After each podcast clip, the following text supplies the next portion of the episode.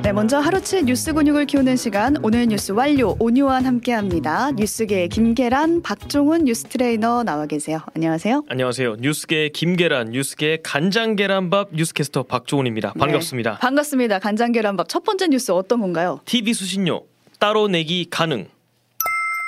지금은 전기요금 낼 때 TV 수신료 같이 내고 있잖아요. 네. 무조건이죠. 무조건이죠. 근데 분리징수가 추진된다 이 소식은 들려왔는데 이제 곧 시행된다고요. 그렇습니다. 오늘 있었던 국무회의에서도 의결안이 통과가 됐고 지금 리투아니아 방문 중인 윤석열 대통령이 전자결제로 제가했다고 합니다. 음. 이르면 내일부터 공포돼서 시행될 거라고 하네요. 네. 한국전력공사는 이제 전기요금 청구서 따로, 수신료 청구서 따로 발행하는 시스템을 지금 고안 중인데 두세 달 정도는 기존 틀 그대로 유지하면서 원하는 사람들에 한해서 분리납부하게 한다고 합니다. 음, 지금은 전기요금에 TV 수신료 그러니까 2,500원이 같이 나오는 형식인데 분리 납부하게 되면 구체적으로 어떻게 바뀌는 건가요? 비자동이체랑 자동이체 고객으로 나뉘게 됩니다. 먼저 비자동이체 매달 지로, 이메일, 모바일로 청구서 받아서 이제 그때그때 이체하시던 고객이라면 기존에 납부하던 가상 계좌로 수신료, 전기요금 뭐 한 번에 낼지 음. 아니면 뭐 전기요금 먼저 수신료는 나중에 낼지 아니면 수신료는 아예 안 낼지 이거 택일해서 납부 가능하십니다. 네.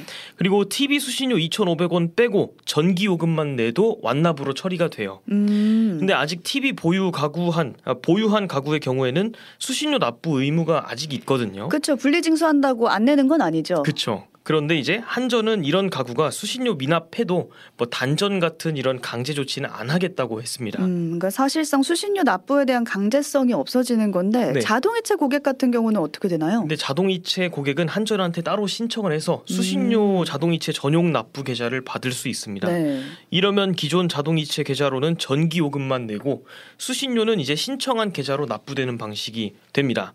통지서가 각 세대별로 날아오는 단독주택이나 뭐 소규모 아파트 는 이런 식인데 관리실 차원에서 전기요금을 걷는 대단지 아파트 어. 이런 경우에는 관리사무소 별로 구체적인 분리징수 방안이 좀 필요해 보입니다. 어, 이제부터 또 논의를 필요하겠네요. 네, 논의해봐야 네. 될것 같고 이렇게 들으니까 진짜 분리징수가 실감이 나는 것것 같아서 같아요. 네. 네, KBS 입장에서는 비상경영 선포한 상태고요. 네. 법적 대응에 나선다고 하니까요. 관련 소식 나오면 전해드리도록 하겠습니다. 네.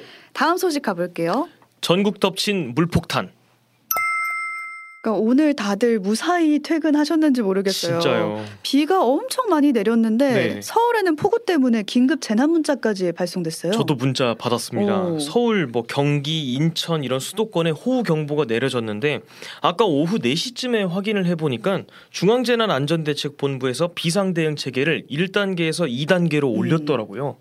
시간당 60mm에 달하는 비가 예보된 상황입니다. 네. 이게 어느 정도냐면 1시간만 집중이 돼도 침수 피해, 뭐 하천 범람 같은 피해가 발생할 수 있는 엄청난 양입니다. 음, 이것 때문에 이제 서울 지하철 1호선 영등포에서 금천구청 간 상하선 열차 운행이 잠시 중단되는 일도 있었습니다. 경기도에서는 오후 2시 기준 뭐 재난 신고가 50건이 접수가 됐다고 하네요.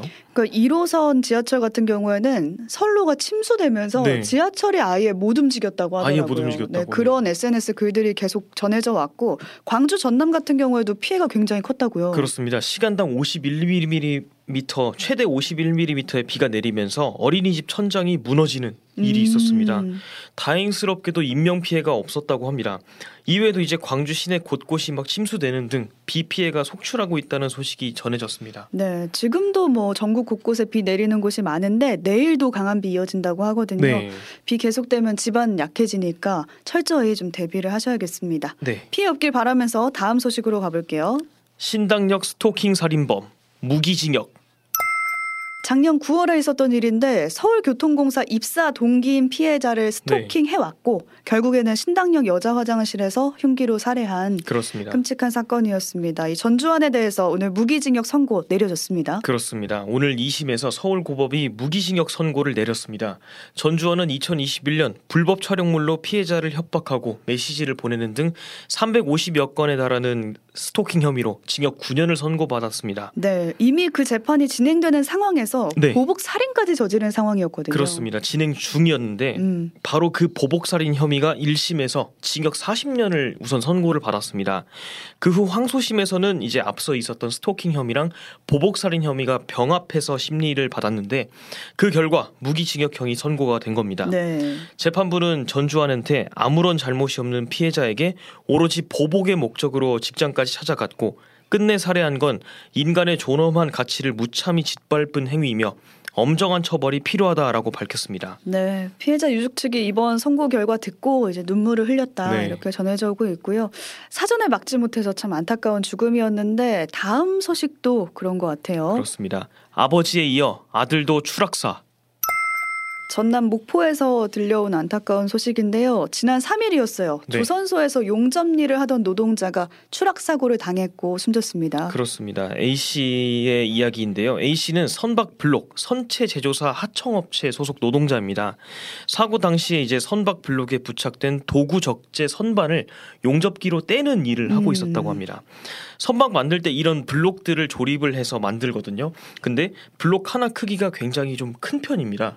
A 씨도 이제 230kg 무게의 선반 위 2.2m 정도의 높이에서 작업 중이었는데 갑자기 선반이 무너지면서 추락 사고를 음. 당한 겁니다. 업계 사람이 아니어가지고 상황이 잘 그려지진 않지만 네. 작업 중에 추락한 큰 사고이긴 했나 봐요. 그렇습니다. 그 사- 추락 사고 이후에 곧장 병원으로 옮겨졌으나 음. 이제 뇌출혈로 이틀 후에 끝내 사망했다고 합니다.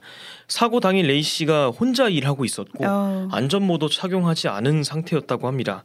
유족들이 사고 현장을 살펴봤는데 추락 사고에 뭐 사고를 방지하는 어떤 어, 안전 시설물 같은 게 전혀 없었다고 하고요.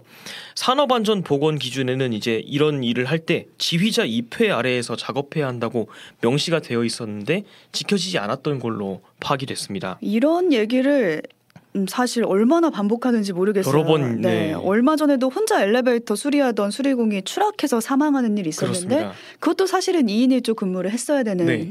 사 그 곳이었잖아요. 그렇습니다. 그것도 안 됐었고 지침이 잘 안 지켜졌죠. 네, 이때도 역시였죠. 네, 마찬가지였던 겁니다.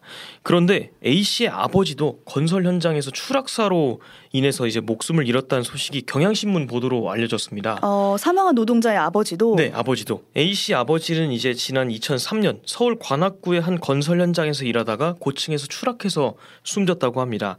아버지가 겪었던 산업재해를 20년이 지나서 아들도 겪은 겁니다. 그래서 A 씨의 동생이 인터뷰에서 그런 얘기를 하더라고요. 네. 아버지와 같은 사고로 형까지 숨지다니 이게 무슨 일인가 싶다. 네, 느껴지지가 맞습니다. 않는다. 시민단체에서는 A 씨랑 A 씨 아버지가 같은 유형의 사고로 사망을 했다는 것은 20년 동안 노동 현장이 바뀌지 않았다는 증거다. 이렇게 지적을 했습니다. 네, 지금 해당 업체 같은 경우는 유족한테 근로계약서도 안 보여주고 있고요. 네. 사망한 노동자의 명예까지 도용했다 이런 정황이 나오고 있거든요. 논란이 있어요. 네, 좀 관심 있게 지켜봐야 되는 사안이 아닐까 싶습니다. 마지막으로 좀 분위기 바꿔서 네. 기쁜 소식으로 가보겠습니다. 탄생 쌍둥이 판다 자매. 용인 에버랜드에 있는 판다 부부 있잖아요. 네. 우리한테도 유명한데 러바오와 아이바오 네. 이 부부의 첫 딸이 그 유명한 인플루언서죠. 푸바오예요. 네. 근데 푸바오에게 쌍둥이 동생이 생긴 거죠. 그렇습니다. 어, 2020년 푸바오가 태어났는데 3년 만에 쌍둥이 딸을 얻었습니다. 지금 지금- 사진으로 띄워드리고 있는데 네, 입에 물고 있는 게 이제 쌍둥이 동생들인 거죠. 그렇습니다. 어. 지난 7일 산모 아이바오가 어, 진통을 느껴서 오전 4시 52분하고 오전 6시 39분에 쌍둥이 판다 자매를 출산했습니다. 건강하게 자랄 수 있도록 이제 당분간 판다월드 내실에서 집중 음. 케어를 받고 이제 그 다음에 관람객 공개 시기를 검토한다고 합니다. 네, 판다가 임신하는 게 엄청 힘들다고 어, 들었어요. 그렇습니다. 가임기가 엄청 짧아서 임신이 무척 어렵대요. 음. 1년에 딱 한 번. 오. 그것도 3에서 4월쯤 하루에서 사흘 정도만 임신 가능 시기라고 합니다. 근데 에버랜드 측은 이제 가장 짝짓기 성공 확률이 높은 시기 찾아내려고 호르몬 변화 데이터까지 분석했다고 합니다. 노력이 있었네요. 네, 중국에서도 이게 엄청 화제입니다. 그렇죠. 중국에서 선물한 판다니까. 그렇죠. 중국 대사관은 이제 판다 가족에 대한 보살핌과 사랑에 너무 감사하고 태어난 판다들이 건강하게 자라서 양국의 우위 증진에 긍정적 에너지를 불어넣어 주길 바란다라고 전했습니다. 네, 그한 마리도 낳기 어려운데 쌍둥이가 쌍둥이잖아요. 하니까 네. 정말 축하할 일이 아닌가 싶고요. 그렇습니다. 쌍둥이들과 산모 모두 별탈 없이 건강한 모습으로 우리가 만날 수 있길 바라겠습니다. 네. 여기까지 박종훈 캐스터와 오늘 하루치 뉴스 근육 키워봤습니다. 고맙습니다. 고맙습니다. 오늘 뉴스 완료.